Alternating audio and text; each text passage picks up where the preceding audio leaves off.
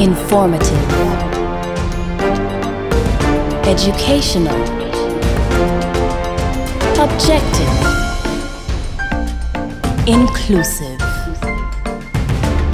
comprehensive. This is Progress Report.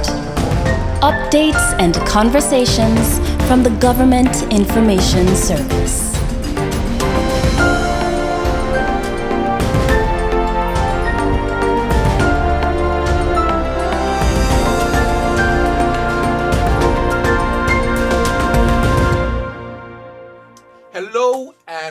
Welcome to Progress Report, updates and conversations from the Government Information Service. My name is Ivan Connor with my beautiful co-host, Gleniva Hodge, and we have the man of the hour here, the Honorable Minister Kyle Hodge, my classmate, my basketball buddy from Langrong, left foot on the Stoney Ground school football team. Left and right. Left and right.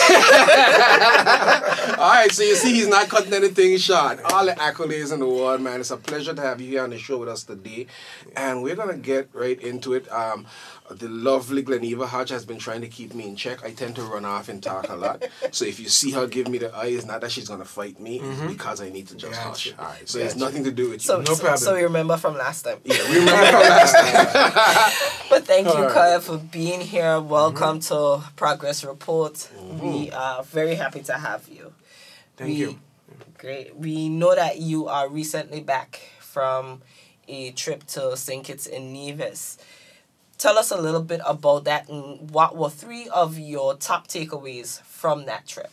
Well, thank you for the question. And if I could just start by saying that since I became Minister of Economic Development, Natural Resources, etc., I started to follow a lot of Facebook pages throughout the region, the various agriculture ministries in St. Kitts, Grenada, St. Lucia, agriculture, fisheries, natural resources. You know, I started to follow all those pages. I tend to do a lot of research. Okay. So upon doing my research and upon stumbling on the St. Kitts Natural Resources Facebook page, I noticed a lot of activity. I noticed a lot of support as it relates to those sectors in St. Kitts, agriculture, fisheries, and the environment. Right. And I was intrigued. Mm. I was intrigued with the amount of communication that goes on that Facebook page. And based on what I saw, I reached out to the Minister Alexis Jeffers, through my permanent secretary, Chanel Petty Barrett, and we organized a trip. And the trip lived up to expectations. Wow. Because what I was seeing on Facebook is what I saw on the ground. Okay. I saw a country that was always serious about food security. The facilities are in place, so that's the number one thing that I realized. They would have invested heavily in abattoirs, processing facilities. Wow. They have a lot of support mechanisms for their farmers and their fishers.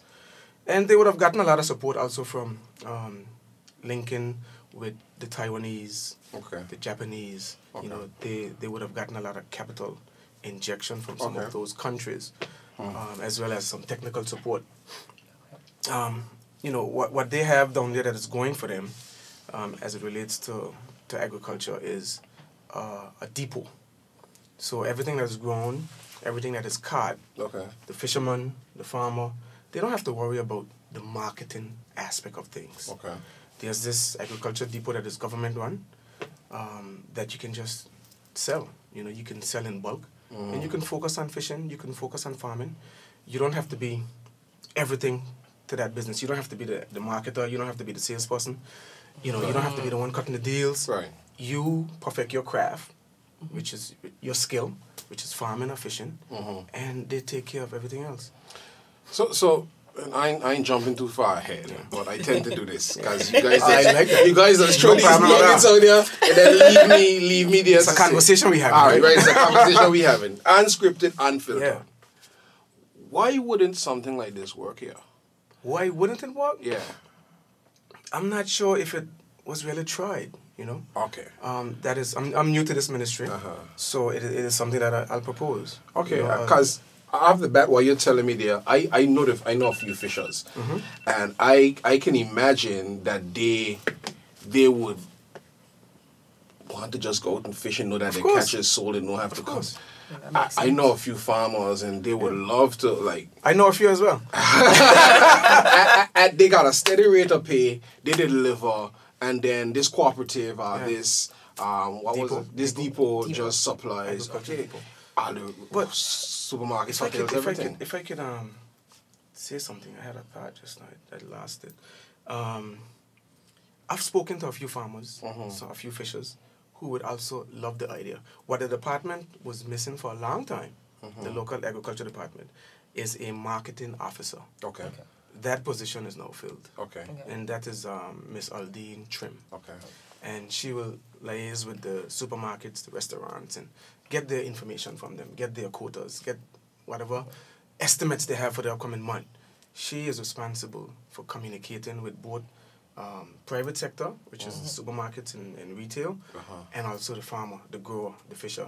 Okay. So that helps. Filling this position will help a lot to achieve what we're trying to achieve with a depot, if it's possible. Okay. I'll throw it out there. No, but actually that brings me right into kind of where I wanted to go with this. Yeah.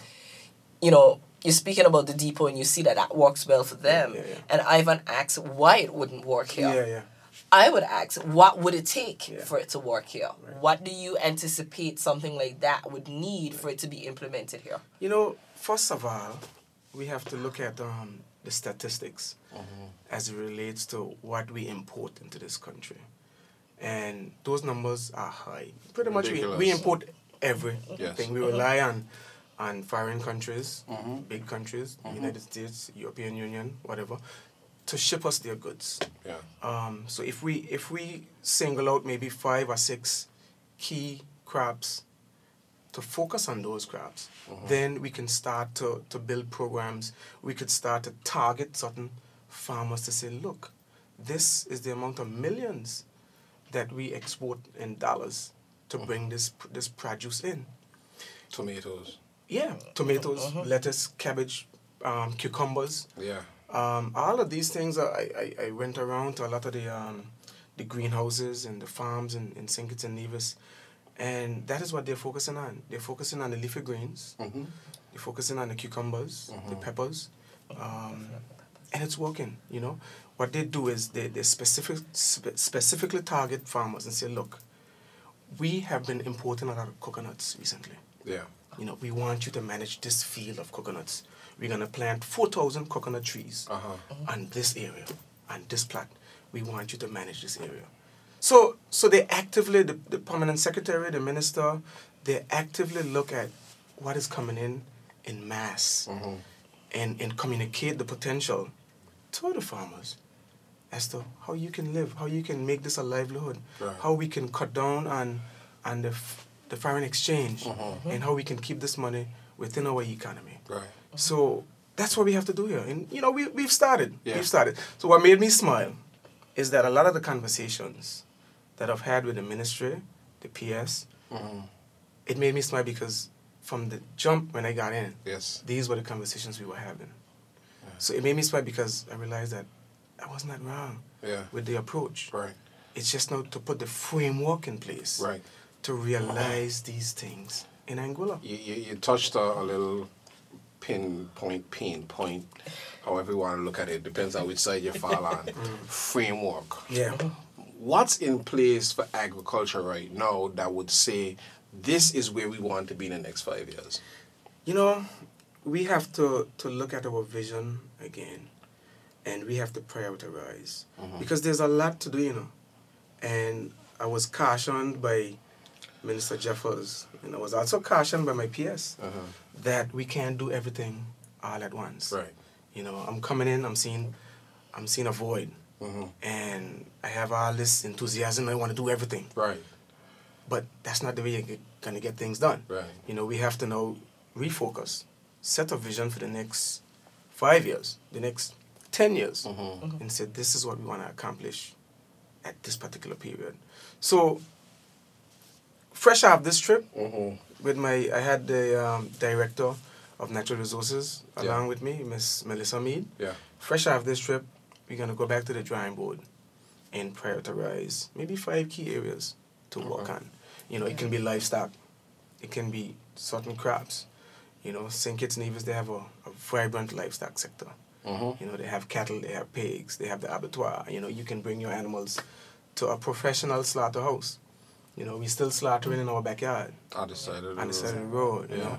So we have a lot of limitations here to overcome. But that, go ahead, Gleniva, because I can get in trouble today. Get in trouble. Let's go. Yeah. A little bit of good trouble in a bad. Right. Yeah. But I want to get back into, you know, something that you sort of brushed on, and a current issue that's out there. You know, recently, government of Anguilla announced the removal of customs duties and a number of importation taxes on a number of items, of basket items, if you want to call them. One of the concerns that was raised is that we saw eggs, fish, and bread in particular. Mm-hmm. Those items were included in that basket list, you know. We have a number of egg farmers here. Right. We have a number of bakeries. Right. We have a number of fishermen. Can you give some insight as to what was the thinking behind including these, as opposed to, I'll note that, let's say, some baby food, some baby milk. Those things weren't included in that list, so baby formula. Can you give some insight as to how you decided to include these and not some others? Right. It's a good question. The overall goal, you know, of the reduction of customs duty is to give relief. Mm-hmm. We are still heavily reliant on the imports. Okay. So even though we have egg production, even though we have bakeries, what else was on there? Even though we have an abundance of fish, we are too overly reliant on imports. So the impact, we, you know, expect it to be felt in a positive way on those imports. So, you know, we're not gonna be food secure right now. Right. You know, we're still working on building our capacity, building the capacity of our local farmers, the egg producers, the fishers. So we have not gotten to the point where we could say, okay, let's just carry the duties up on these things sky high, so that we can encourage more people to shop local. We are still too dependent on the imports. So the goal was to just overall give an ease. You know, we do give an ease already to the local egg producers. You know, we went to the house, we gave them duty-free concessions on the feed, we gave them duty-free concessions on the crates. So all of their implements is duty-free. Okay. Same thing with fishing. Right. So right now it's kind of at an even playing field, as opposed to. If I may, because when I see these things, I often know. I spend a little bit of time in government as public relations. You see information, you hear information, and you see the macro and micro of how government is run. You understand? A lot of people just see the big picture. There's a lot that happens in the micro perspective. How does customs define fish? Yeah. Because we got hinds around here, we got jacks, we got doctors, we got parrotfish, we got mahi-mahi, we got the tuna ever so often. Yeah. But when you go to the restaurant, you can order swordfish, you can order tuna, you can order. And then I know for instance, a number of the restaurants, they want them with particular size ounces. Yeah. So you say we don't have an abattoir to slaughter, but we also don't have a fish production plant that would give the businesses the place, their food in the way that they want. Yeah. Again, back to how do we move forward? And you said something that I actually appreciate, that we are not quite there yet. But how do we get there? I think that is leading right into where I wanted to go with this, in terms of, yes, we may not be where we would hope.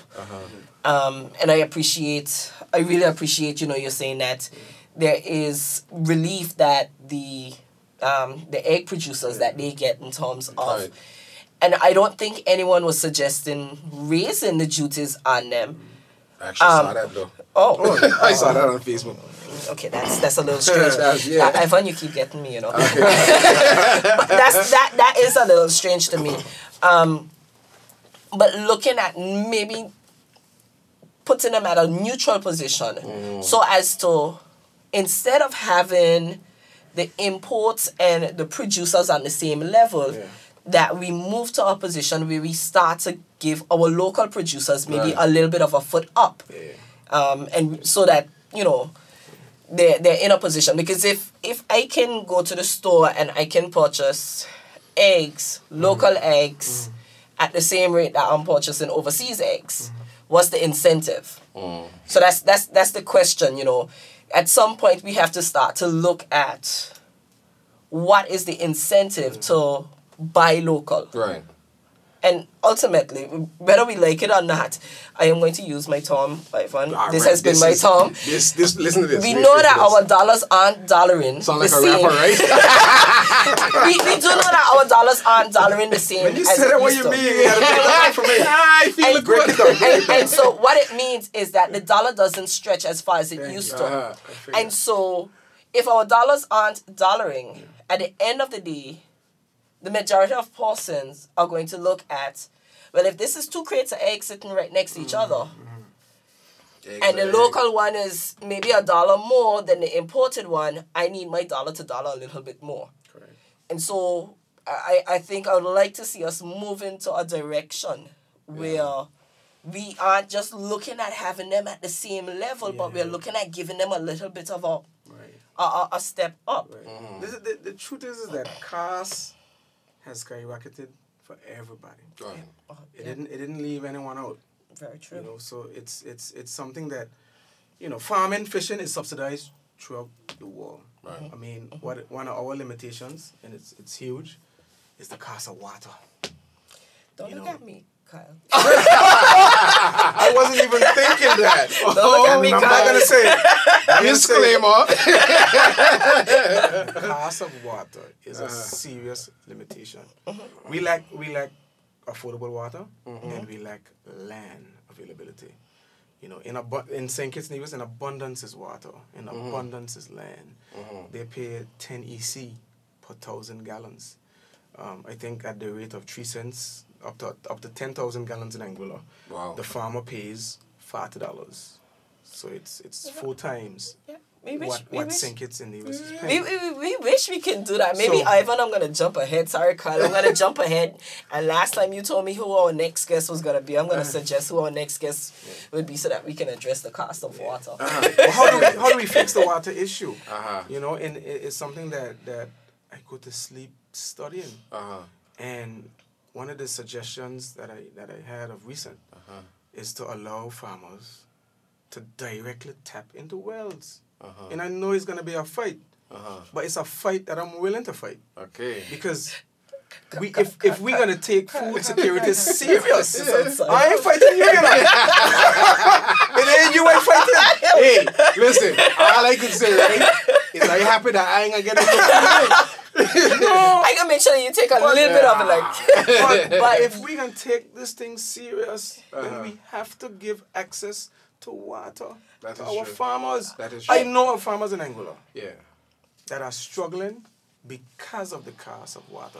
They are starving their crop under 10,000 gallons. They don't want to expand to bigger fields because they're going to exceed 10,000 gallons. Because when you exceed 10,000 gallons, your rate goes to 10 cents. So let me ask you a question. And this is me being me. Nobody else but Ivan. So, legislatively, we do something to give the farmers a little bump. How are we to know that this isn't going to be exploited? That the water is going to be used for the crops? We've seen, every time we come here, we talk about some incentive that government does or some relief. We talk about, during the pandemic, the PPEs, remove the duties, the government lost $4 million plus because some places went up 400% on these things, and PPEs and on Lysol and wipes and them type of things. Who's to say, and I'm farmers, I'm just putting it out there so we can have a healthy discussion about it. Who's to say that this isn't going to be used for something else? Yeah. How do we police this? You can't police everything. Okay, good. And so, we're okay with accepting that risk. In everything. Okay. Good. You will have small losses. Hopefully losses remain small. Okay? You can't police everything. But the idea is to allow access to wells. Okay. And you know, some might say, oh, the water coming up at the rails. The water coming up at the rails. That is a discussion, Ivan, that we will table, and I will let Kyle finish because that is a discussion that we're going to table for another time when we're going to look into, because Kyle, I agree with you in that water is an issue, and it's not just an issue for our farmers. Yeah. The reality is it's not just an issue for our farmers. But let's prioritize food, though. Let us prioritize food. And that's all I'm saying. I agree. Yeah. And water is a basic human right.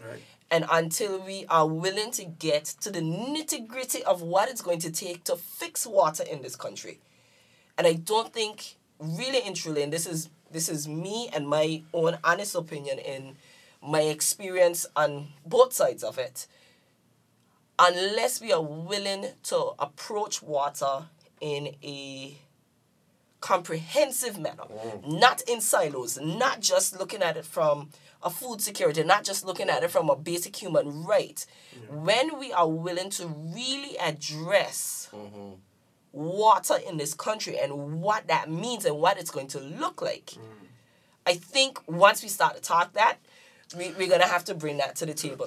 Yeah, I please do, because to tell you the honest truth, and I'm not being facetious in any stance. Like, during the previous campaign, I heard this water thing so much, I got a little bit of PTSD from all the water you guys here saying now. So I would want us to move on. Right, but you know what will help is if we go heavily into the protected agriculture. The hydroponics, the greenhouse production, the Dutch buckets. Because I know you have something behind the school. Right. Tell me, what is a Dutch bucket? Because you just... So a Dutch bucket is a system where there are lines running into a pot. You're growing out of pots. They call them Dutch buckets. They call them different things. So you have lines with water that is dripping, and then you might have a little solution for pH balance and what's not. And you have a greenhouse, a shade house, and you have rows of Dutch buckets. So you're not going into the soil. Okay. You're not going into the earth. You're going into pots.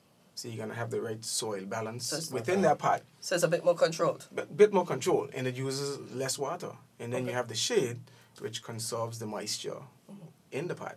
So that's the future, and that's the way to go. And there's so many things you can grow. You know, it can go up high. You can go into the vertical farming within these structures as well. You know, and I'm just thinking because I'm kind of, I tend to picture things when people talk. You mentioned the land a while ago. We have a lot of land in Anguilla, but a lot of it isn't farmable because of what clay soil. Arable. I learned my terms too. It's not arable. Good. Let me. It's not arable. Yeah. Maybe this might be our approach to some areas. Yeah. Listen, let me tell you something about me. George Hill, I don't think it's that I don't have a green thumb, but everything I plant in George Hill does dead. Mango tree, mint, lime, whatever I plant there dies, but the soil there is very, very rocky, and somebody said that the soil there, I think it was Carvel, tell me the soil there. I know he knows about soil, but Carvel, tell me the soil there. Yeah. But there are areas where we can get into that. Yeah. What impact do you see for the backyard farming, though? Like, on that scale, and if you're thinking about this depot, can they add to that too? This is what I'm wanting, because we're only so big in nature, but we want all this supply. So where does it come from? Yeah, the depot, you know, is a center that will be open for all backyard, you know, professional, traditional. You know, those who are using the greenhouses, the depot will be there for everybody. You know, it's something that we, I think, will be the number one priority going forward into the end of 2022 into 2023. You know, the depot does make a lot of sense. Okay. The farm that we have behind of the high school, it was donated to us by Linkus Limited. And I continue to just say thanks to Andy. From Linkus for his generosity. Okay. You know, that will be a showcase. That will be a display to all farmers, you know, of the potential that protected agriculture can have, the impact that it can have to reduce the imports and to just provide food for the country. Awesome. And on that note, I mean, I think it was just a few weeks ago, we were seeing some notices put out by some grocery stores. And you kind of hint at it a little bit throughout our conversation, where a number of them were plagued with shipping issues and we had some food shortages on Ireland. Yeah. How concerned are you that some external event will prevent a prolonged period of us not being able to import food? How concerned are you about that impact on us and where we are at with food production? Very concerned. The external events are happening now. Right. You know, the war between Russia and Ukraine is ongoing. Mm-hmm. The COVID pandemic is ongoing. Yes. So we are, the world, globally, we are going through those events. Chicken flew to our board, flew out. Yeah, and we're not hearing about that. Mm-hmm. The news is taken up by other things. Yes. But that's happening as well. Yeah. So it's very concerning. Very, very, very concerning. And this is where it's important to establish good relationships with our brothers and sisters in the region. Right. So from this visit, I would have built a bond. You know, it's like family now with the administration in St. Kitts Nevis, with the minister, with the PS, with everybody in agriculture and fisheries. And you know what the conversation and the meetings led to? To the talk about trade. Us having an abundance of fish and other things, and being able to ship those things direct to St. Kitts Nevis. What does their oversupply look like? Are they currently at a production capacity where they can export, or are they still kind of like us with our egg farmers, still not necessarily at the point where they're producing enough locally? They still rely on some imports. So you would find that, you know, no system works perfect. So you would find that they, you know, some folks might have an excess. But it's because communication might have broken down, and you know they grew too much. They didn't forecast properly. Right. Okay. So there would always be need to export something here and there. Okay. Maybe not on a consistent basis, but they're certainly working towards that, and that is something that we will have to work towards as well. But establishing that trade link amongst our brother and sister islands is something that is vital. I'm actually happy, extremely happy to hear that. And it brings me to one thing. I think we got to wrap up. Let's look at the time. Yeah, I mean, I'm going to let you ask. I had a follow-up question for Kyle. So if I think your follow-up question might be the question I want to ask, so you go ahead. Actually, I doubt it very much, but I'll tell you, Kyle. I'm so happy to hear about looking at linkages with other islands and... where we can import and export. And I probably would not be able to go back home if I did not ask this question, because it's a conversation that I consistently have with my mom. And one of the things is that she's always saying, why don't we tap into the resources that are available in the Dominican Republic? Not just Dominica, but Dominican Republic. I know, but I'm going with the same thing. It's there in Jamaica and other places. You know, in those bigger islands that definitely have more than enough to supply their needs and to export. And, you know, she has been completely fascinated by the abundance of fresh vegetables, fresh produce that you can get in those places. And just wondering, are we even exploring those opportunities? I know you looked at a lot of places with their Facebook pages, and that might be difficult because of the language barrier. But is that something that you have either explored or willing to explore? Yeah, have not explored it as yet. But as you were talking, a thought came into my head during Hurricane Omar. I think we got a big shipment of poultry. From Dominican Republic. I think it was imported by Dundon from LA Cafe. Yeah. So now that you brought that up, you know, it's something that definitely worth exploring. And that was my spin-off, to look at those areas, because go down the islands, travel anywhere else, you see Caribbean products. The most I see here is Ting, a bro, and what, you know, our friends from Dominica, St. Lucia would bring in and sell at the market. Like, why aren't we exploring those relationships a bit more? It doesn't take the OECS to do that. I mean, but we already have the OECS, and why not utilize the things that already exist? We have OECS, we have CARICOM. Yeah. Why aren't we utilizing the vehicles? Mm-hmm. No need to recreate the wheel. Yeah. You know. That's definitely something to look into, because we have to start someplace, and maybe the importation costs from these areas would be a lot less than coming from the United States. Mm-hmm. You won't get away from that totally no time soon. Right? No. Because you also have to take into consideration consumer taste. Of course. Right. Of course. But I think we can see a little bit more Caribbean products. Of course. In our stores made available. To be entirely honest, our population is shifting. We're a bit of a melting pot right now. We have a lot of Dominicanos. We have a lot of people, Dominicans. We have Jamaicans. We have St. Lucians. We have a lot of people that contribute positively to our society here now. And it's the new and reimagined Anguilla, if you want to look at it that way. But the hurdle that we will have to overcome is the shipping. You know, we don't have a reliable network. We don't have that in flight, bro. Right, we're struggling to maintain the flight. So imagine, how we're gonna keep it consistent, right?